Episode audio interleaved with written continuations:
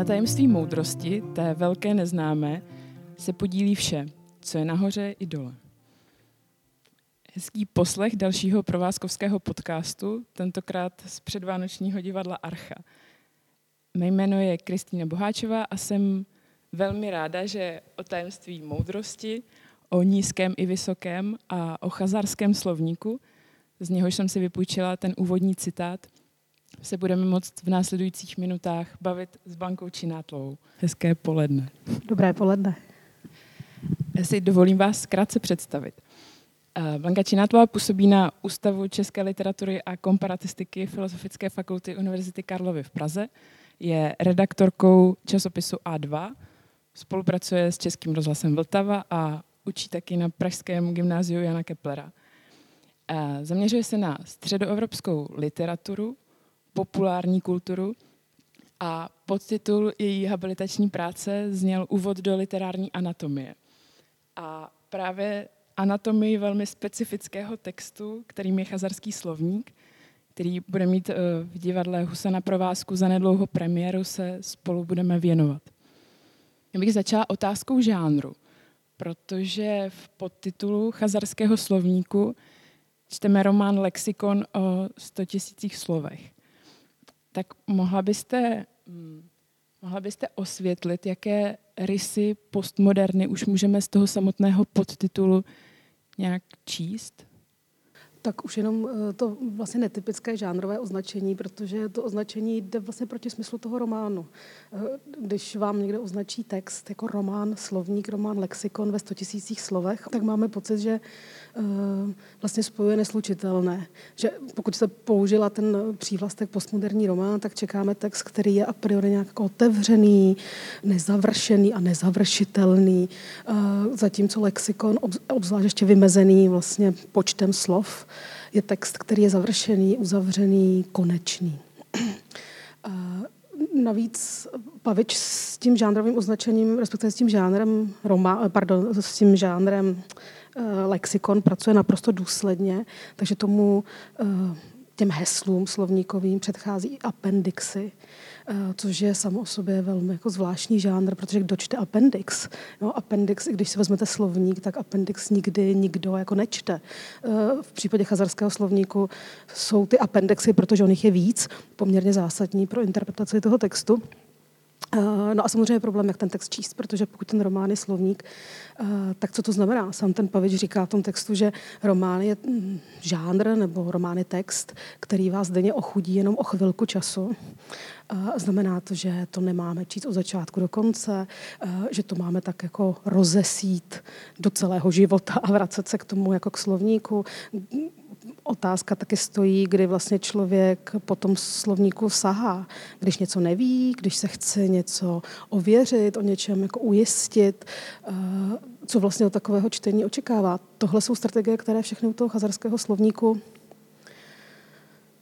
vlastně selhávají. Teď sama přemýšlím o tom, jestli jsou produktivní nebo produktivní nejsou, ale jenom bych se vrátila k té otázce. Samozřejmě ta strategie směřuje k tomu, že žánr, od kterého čekáme nějakou objektivitu, spolehlivost, strnulost, akademičnost, nějaké třeba jako vědecké třídění a podobně, tak se stává textem, který naopak vyžaduje velmi flexibilního čtenáře, přeskakování, skládání, vracení, zadrhávání a v podstatě nekonečné čtení. Já vím, že v jednom rozhovoru, myslím, že to je poslední rozhovor, který Pavić dal, protože on zemřel v roce 2009, tak říkal, že když ten jeho text převedli do elektronické podoby, takže umožňoval 2,5 milionu kombinací čtení. Mně se právě líbilo, já jsem v nějaké eseji žila, že Pavić říkal, že je chybou vlastně to, že jsme tak dlouho hovořili jako o talentovaných spisovatelích a nadaných spisovatelích, že bychom spíš měli hovořit o talentovaných a nadaných čtenářích. Tak to je taková oblíbené postmoderní moudro, které se varuje v různých esejích a v různých románech. Mě napadá jenom pro doložení toho, co říkáte, třeba další z výrazných postmoderních autorů Italo Calvino, se kterým se Pavić nepochybně asi rozuměl, jako v té poetické rovině, tak ten má takový slavný text, který se jmenuje Neviditelná města, kde se právě řeší také vyprávění a ten tam říká, že vlastně příběh nedělá hlas vypravěče, ale ucho posluchače. Takže to je vlastně jako něco podobného.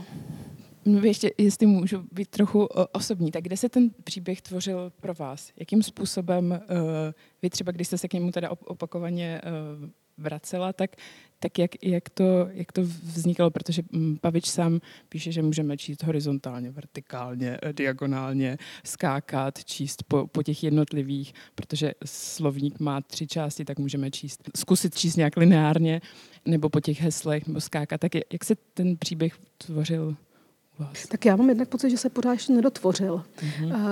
Já jsem ten text čekala mnohokrát, jednak proto, že jsem k němu psala doslov k tomu druhému vydání, že to bylo takové jako specifické čtení, že ten text musíte číst s tím, že si potrháváte, zakládáte, děláte si poznámky a vlastně přemýšlíte, jak text, který se vzpírá jakémukoliv syntéze a třídění, vy potom převedete nebo musíte převést do nějaké reflexe, která by měla být syntézou toho textu. Takže to je takové docela jako specifické čtení, což vůbec souvisí možná s nějakým literárně kritickým nebo recenzním čtením, ale zároveň ten text vlastně opakovaně čtu na seminářích se studenty. Jednak proto, že si myslím, že se na něm velmi dobře ukazuje ta postmoderna, kterou jste zmínila, a jednak proto, že mám zkušenost, že nemůže nenadchnout v podstatě. Takže já jsem ho fakt četla jako hodněkrát, myslím, že víckrát než 10krát. A ta zkušenost je taková, že pokaždé čtu něco jiného. Jo, takže nejsem schopná odpovědět na to, jak jsem se k němu dostala, co jsem z toho vyčetla, ale že až ho budu číst teď po 11. a po 12., tak budu vlastně sama překvapená, jak jinak se ten text otevře. A pro mě, co ještě jako zajímavý, že to je text, a taky to možná něco říká o té postmoderně, o kterém vlastně moc nejde mluvit jako o tom celku, o jakém slovníku bude mluvit jako o celku, ale že působí v těch dílčích fragmentech. A teď nemyslím ani to jednotlivé heslo, protože ty kapitoly jsou teda tříděné jako slovníková hesla, ale třeba dílčí metafora v rámci toho jednoho slovníkového hesla je něco, na čem by jiný spisovatel postavil třeba celou báseň. A to, že ten text umožňuje takhle jakoby zadrhávat u jednotlivých obrazů a pak tu knihu třeba jako zavřít a zase se k ním vracet, tak v tom si myslím, že ten chazarský slovník docela jako mimořádný, teda. Aspoň pro mě. Jo, já si myslím, že to je vlastně vypovídající, že ta zadrhávající se četba je jako cestou naprosto jako oprávněnou, byť třeba ne tak častou, pokud se nevěnujeme postmoderně nebo nějak nesledujeme tu linii, tak vlastně na tenhle způsob jako můžeme z toho být vykolejní, nebo může to být trošku znejisťující, že najednou je naprosto jako relevantní otevřít knihu na libovolném místě, zůstat u 2 vět a pak ji na půl roku zase odložit. V čem možná vlastně to navození očekávání se dá o slovník naplněno. No, protože všechny takové ty předporozumění, o kterých jsem mluvila, že to je objektivní, že to je nějak hierarchizovaný, že nás to zasvětí do nějakého vědění a poznání, tak nic z toho si myslím, že není to jakoby správná cesta čtení. Ale tahle jako útržkovitost, že to vlastně ani nejde jako zkonzumovat najednou, je vlastně extrémní. A přitom ty motivy a ta zápletka, pokud tam jde mluvit o zápletce, se tomu vzpírá, jde proti tomu. Že? Protože tam je také vůbec problém, teda co je hlavní téma toho textu, o tom možná ještě bude mluvit, ale pokud jeden z těch dalších žánrů, který to drží pohromadě, dejme tomu nějaká historická nebo literární detektivka, protože se pátrá po tom, co to byl chazarský slovník, kdo to byli chazaři, kdo padla chazarská polemika, tak to všechno vlastně směřuje právě jako k té syntéze a k tomu uzavření a k té pointě, že se chceme rozvědět, tak kdo teda vyhrál. Byla zachráněna ta kniha, jak to teda dopadlo. Ale vlastně čisto tímhle způsobem je buď nemožný, úplně nemožný, protože na tyhle věci vlastně nedostaneme odpověď uspokojivou, anebo se tím minimálně hrozně jako uchozujeme o takové ty vedlejší stopy, který tam ten Pavić naházel. Jedna z mnoha metafor, kterou tam má, jestli si to pamatuju přesně, že čtenář je cirkusový kůň, takže on jako ten vypravěč nebo autor tam tak jako, my jsme v té manéži, on nám tam sype ty cukříky a ty dobroty a když chramstnete na tu první dobrou, tak se ochudíte o ty ostatní. No, takže to je taky docela zajímavý korys toho textu. Mě ještě zaujala struktura té hry, že vlastně, že čtenář je nejen ten, kdo tvoří, ale kdo vlastně nějak sám jako uchopuje tu, sám je tím režisérem nebo tím, kdo ten text nějak jako drží nebo doplňuje ta prázdná místa nebo nějak jako proplová ještě dál. Jestli byste třeba nějak mohla okomentovat nebo osvětlit jako princip té hry nejen takhle prostě postmoderně, ale jako obecně prostě důležitost hry klidně v kulturologii s odkazem na to, čemu jste se jako věnovala. Nebo obecně. To je strašně široký téma. Jo, nevím, jestli to půjde zjednodušit, tak já možná začnu od toho konkrétního, od toho chazarského slovníku a uvidíme, jestli to zobecníme. No ona, ta hra nepřináší jenom nějakou jako radost nebo maníru, což možná jakoby zaznívalo v té otázce. Ale ta hra potom taky přináší, a na tom chazarském slovníku je to dobře vidět, jako zodpovědnost za to, co zvolíte. Protože podle toho, jakou cestou se vydáte, takovou knížku budete číst. A můžete se vrátit zpátky, ale vrátíte se na jiné místo a bude z toho jiný příběh. Takže třeba v případě toho chazarského slovníku ta primární hra je vůbec přistoupit na to, že čteme nějaký žánr, který navozuje nějaké očekávání, ale třeba chce něco jiného. O tom jsem mluvil před chvílí. Ty konkrétní herní strategie, ten román má dvě verze. Verzi pro muže a verzi pro ženy. Ty texty se opravdu liší. Když vyšly poprvé v roce 90, to první české vydání, tak skutečně byly vytištěny dvě verze, které se poznaly podle označení na titulce toho románu. Myslím, že ženský výtisk byl označen červeně a mužský zeleně. Teď nevím, jestli to mám někde obráceně, ale teď v tom novém vydání, v tom druhém, je to tak, že máme k dispozici jenom výtisk pro ženy, ale na konci toho románu je uvedeno, že kdo chce vidět tu pasáž, kterou se ty romány liší, a skutečně se jednou pasáž liší jedním konkrétním dopisem, takže může napsat na nějakou e-mailovou adresu a přijde mu pohlednice, kde bude ta pasáž z toho exempláře pro muže. A skutečně ta pohlednice chodila. Takže jedna už jako ze součástí těch her je přemýšlet o tom, ani ne tak jako luštit ty dvě verze dopisu, ale spíš jestli ženské a mužské čtení je něco jiného. A teď to nemyslím taková ta otázka nějaký feministický kritiky a genderového čtení, protože to téma ženského a mužského čtení, ženských mužských snů vlastně se objevuje ve všech těch Pavićových textech. To není jenom chazarský slovník, ale není to jenom tak, že ženy vyprávějí jinak než muži. Myslím, že Pavić je dostatečně inteligentní na to, aby se nepletl do toho, jak vypráví ženy, protože on vypráví jako muž. Ale hodně jako se v těch textech objevují motivy typu, jestli ženská a mužská smrt je stejná, jestli ženy a muži sní stejně, jestli ženy a muži přijímají ty příběhy stejně. A tohle je třeba jako jedna z těch her, dejme tomu, jako přemýšlet o tom, jak fungují ty ženské, mužské postavy, přičemž u toho Paviće je to taková docela sofistikovaná hra, protože jemu by se asi nelíbilo to slovo, ale ten princip by se mu líbil, když se třeba dneska hodně mluví o nebinárních postavách nebo o nebinární identitě. Myslím, že ty jeho postavy jsou v podstatě nebinární, protože na některých z těch postav toho chazarského slovníku to je vidět. A říkám, ten pojem není úplně šťastný, protože my ho máme vsazený do takové té sítě toho angažovaného, sociokriticko, genderového. Ale vlastně to, co označuje, si myslím, že by se Pavićovi hodilo, a sice, že ta identita je nějaká jako fluidní. Stejně jako ten příběh skládáme, tak jako nejistě, že není jako binární, není to černobílý, není to žensko-mužský. A on má několik postav, který mění identitu, který jsou v jednom století mužem, v jiném století ženou, pak se to změní, že nám se zdají sny mužů, mužům sny žen. Takže tohle je třeba jedno z velmi zajímavých témat pavićovských, vůbec jenom toho chazarského slovníku, a je to jedna jako z her, kterou s ním ten čtenář může hrát, protože těch stop k tomu jakoby prolínání těch ženských mužských světů je v tom textu docela dost.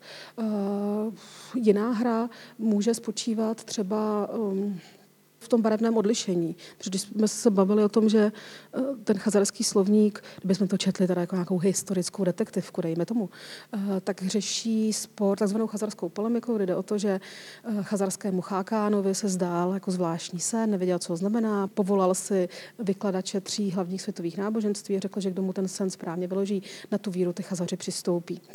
A Chazaři jsou opravdu, kdybychom se podívali třeba do Ottova slovníku naučného, tak mám pocit, že to je Chazarský slovník, protože to heslo je naprosto jako záhadný. Tam se dočteme, že to byl národ, který žil někde mezi Černým Kaspickým mořem, záhadně zmizel.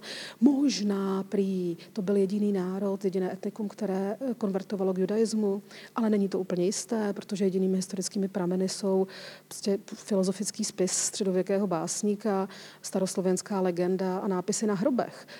A to mluvím skutečně o skutečném slovníkovém heslu, to není Chazarský slovník, byť to vypadá, jako kdyby to bylo z toho Paviče. Takže pokud by nás zajímalo, jak teda ta chazarská polemika dopadla, tak on ten román rozdělí na červenou, zelenou a žlutou knihu. Červená kniha jsou křesťanské prameny k chazarské polemice a přesvědčená nás o tom, že vyhráli teda křesťanští učenci. Žlutá je ta židovská, zelená je ta islámská. A bychom mohli mohli bychom to číst jako detektivně. Detektivka je také herní strategie a hledat, říkat si, která ta kniha má jako pravdu, kde jsou ty stopy spolehlivější, tak kým se teda ty jako Chazaři nakonec stali. Ale i kdyby jsme tu hru takhle hráli, tak to je vlastně jako zbytečný, protože nám to o té zápletce až tak moc jako neřekne, ale může být třeba pro nějakého literárně, teoreticky smýšlejícího nebo antropologicky smýšlejícího čtenáře zajímavá jako výzva ke hře ptát se, jestli si ten autor nehraje třeba s různými vyprávěcími strategiemi. Jestli třeba, když se v těch slovnicích objevují stejná hesla ve všech těch třech pramenech, teda k té chazarské polemice, jestli jsou skutečně vyprávěny jiným způsobem a jestli nám ten text nemůže říkat něco, takhle se vyprávějí křesťanské legendy, zatímco takto se vyprávějí jako orientální příběhy a takto se vypráví talmudické příběhy a jak to vypadá, když se jako odstnou vedle sebe. Třeba tohle pro mě bylo docela jako zajímavý, ale myslím si, že čtenáře, který to nechce reflektovat z hlediska nějaký naratologie nebo kulturní typologie vyprávění, to nechává naprosto jako chladným a je to úplně jedno. No a takovýhle jako herních možností je tam spoustu, včetně té závěrečné výzvy. A ten román končí tím, kdy ten vypravěč, který na sebe bere teda tu masku lexikografa, tak se obrací ke čtenářům, respektive ke čtenáři a čtenářce a říká, že by měli lexikografa poslat do háje a jít někam do cukrárny a přiložit mužský a ženský exemplář k sobě a porovnat si ty verze a pak pochopit, že jde o něco jiného než tu literaturu a tak. Takže i taková ta jako výzva, k čemu ty čtenářské hry byly, nebo výzva, spíš jakoby otázka, jako k čemu nám je to, že s Chazarským slovníkem zmarníme tolik času.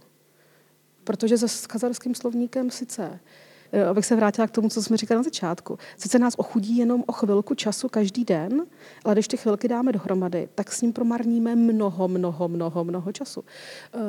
Takže jestli potom ta hra nesměřuje k tomu, aby si každý teda čtenář pro sebe jako zodpověděl na vrub čeho ten jeho čas vlastně jako odešel.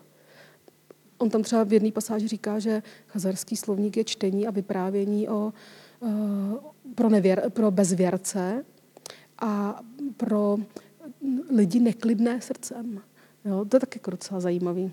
Jo, proč bezvěrci a teda ti srdeční neurastenici, nebo jak je nazvat.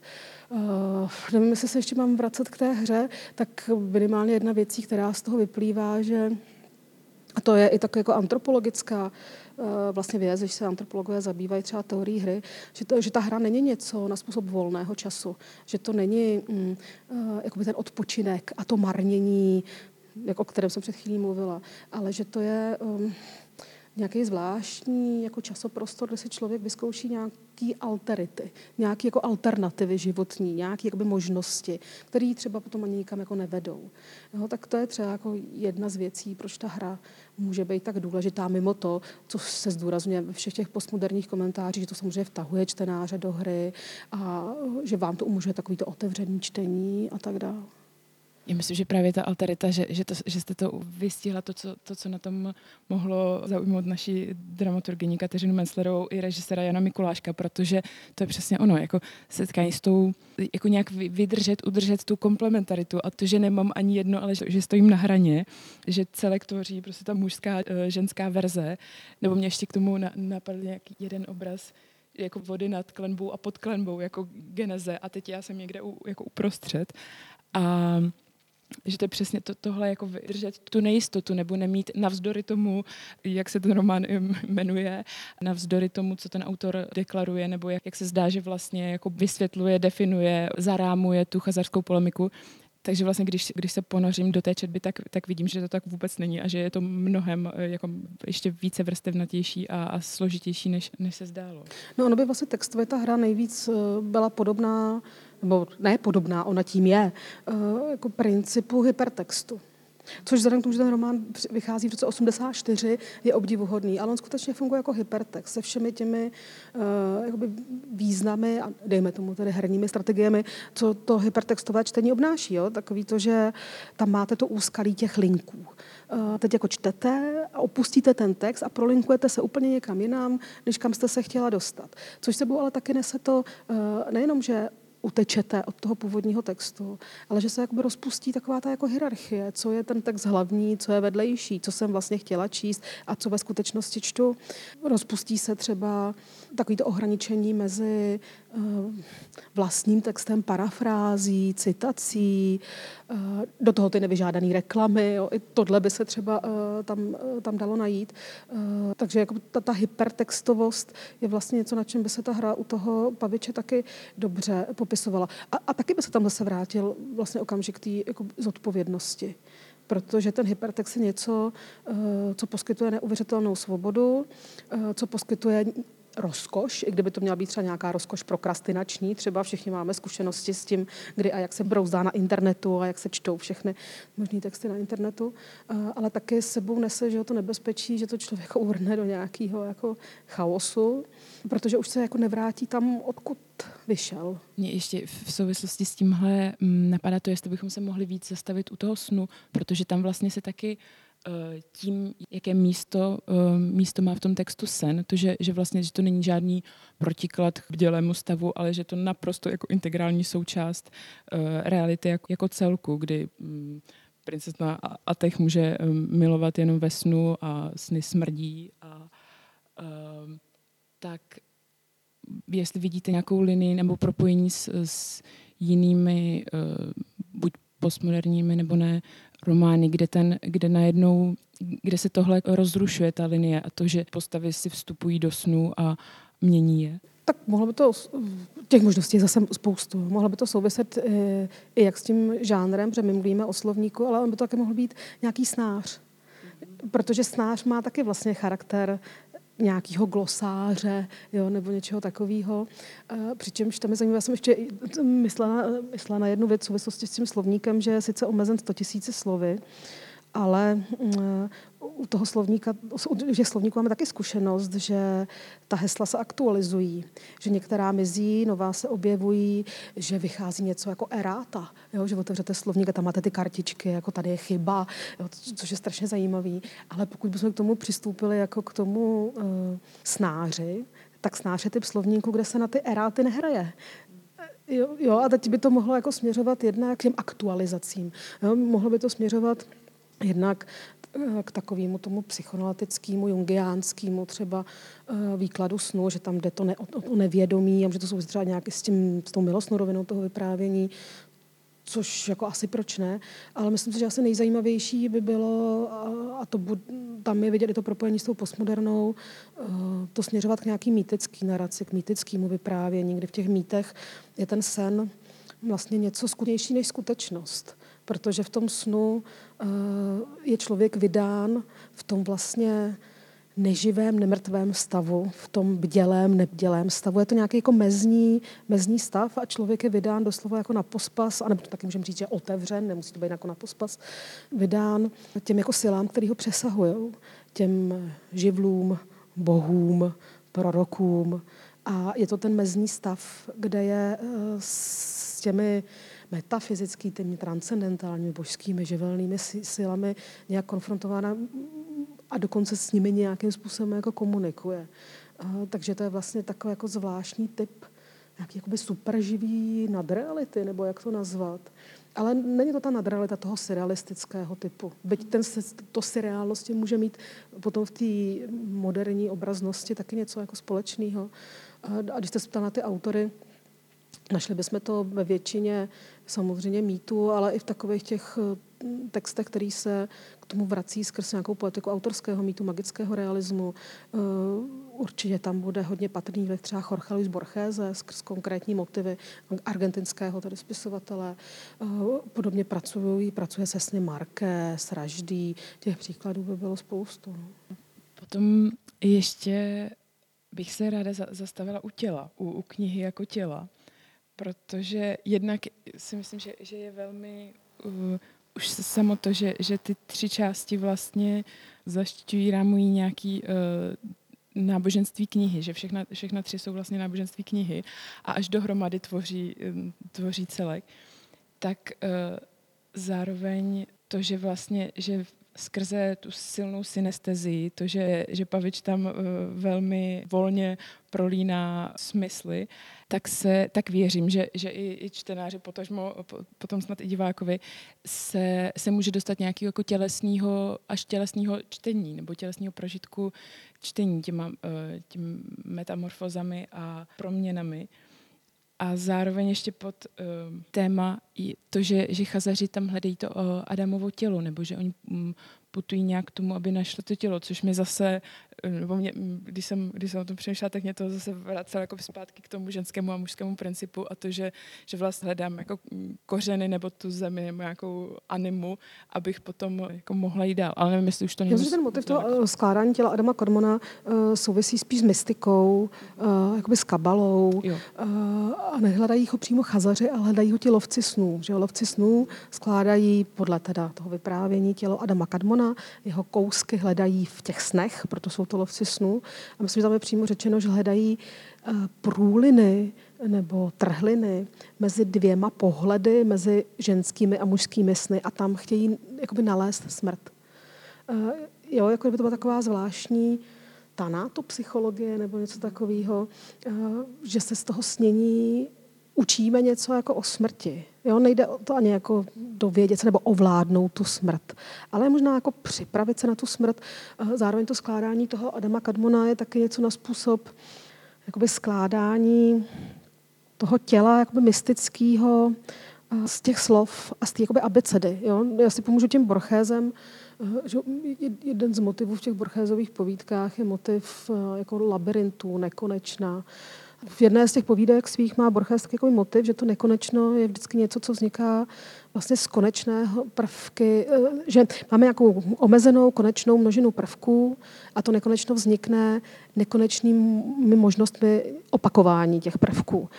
Což by se dělo samozřejmě na ten chazarský slovník a je to vlastně princip, vrátím se k té vaší otázce, toho vyprávění, protože abeceda, kterou používáme, kterou vyprávíme, má také omezený počet prvků a velmi malý, 22 písmen. Ale těch kombinací, jak je poskládat, je nekonečně mnoho. A tam se skládá nějaký ten celek, který je ale vlastně taky svým způsobem jako nezavršitelný. Navíc, jak jste říkala, jestli to není vyprávění o knize, nebo jak se tam ta kniha tematizuje. Já myslím, že se netematizuje kniha, ale spíš slovo. Což vlastně má i mnohem blíž potom k té realitě divadelní, že, kterou jste měla na mysli, když jste se ptala, protože ta kniha to je ten jakoby produkt. Ta sama o sobě nemusí působit. A pokud působí jako taková ta totemová kniha, taková ta kniha tyranka, jako Tóra třeba nebo něco takového, tak je to něco, co už to slovo nějak jakoby ohraničuje. Protože myslím, že Paviće zajímá, a to je ta metafora pro to vyprávění, pro tu literaturu, že to, co jakoby působí, to, co z čeho povstává svět, to, kde jakoby něco jako rezonuje, je to slovo, který je živý a který má tu moc. A taky je to vidět teda v těch třech perspektivách, že to, co tam můžeme jakoby srovnávat, není, jak se píšou knihy, ale jak se používá slovo pro vyprávění těch příběhů. A skutečně ty příběhy, které se vyprávějí v té červené knize, jsou trošku jiné příběhy, vyprávěné trochu jiným způsobem, kde to slovo působí jinak. než v té zelené knize nebo než v té žluté knize. Jo, ta červená třeba mnohem víc klade důraz na tváře, na portréty, malujou se tam ikony a ty ikony se pak přespívávají. Nevím, je tam postava toho křesťanského pekla a to je ďábel, ale zároveň geniální malíř, který maluje ikony na všechno, na kosti, na želví krunýře, na zdi kláštera. Když se vyprávíte příběhy, tak se vypráví, takže se dává důraz právě na takovýto osobní jako hrdinství, to, co souvisí opravdu s tou figurou a tváří. Takže si tam nejvíc dokážeme zatím představit takovou tu tradici homérskou nebo hagiografickou. Zatímco třeba v té zelené knize, tam se dobře srovnává, tam nejde o tváře, taky víme, že orientální umění není figurativní, že jo? Nejde o tváře, ale jde mnohem víc o chutě, o vůně, o prstoklad, o verše. Islámský zástupce pekla hraje na loutnu. Nemaluje ikony, ale hraje na loutnu.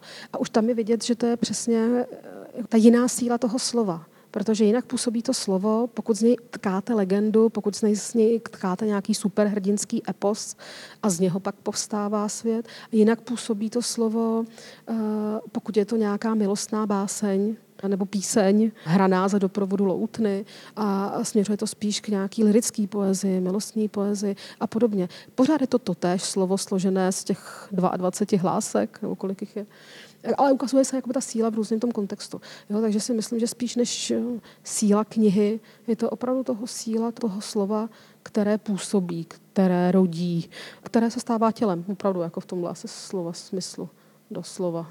My doufáme, že se stane tělem i po Vánocích na provázku. A vy jste se setkala ještě na začátku, mám poslední otázku, na začátku zkoušení s herci. Jaké to bylo setkání? Koho jste tam potkala? Nechci být sugestivní v tom, jak vám to otevřelo nový text, nebo jak vy jste otevřela text hercům, ale vnímala jste tam ještě nějakou kvalitu, kterou třeba na těch seminářích se studenty...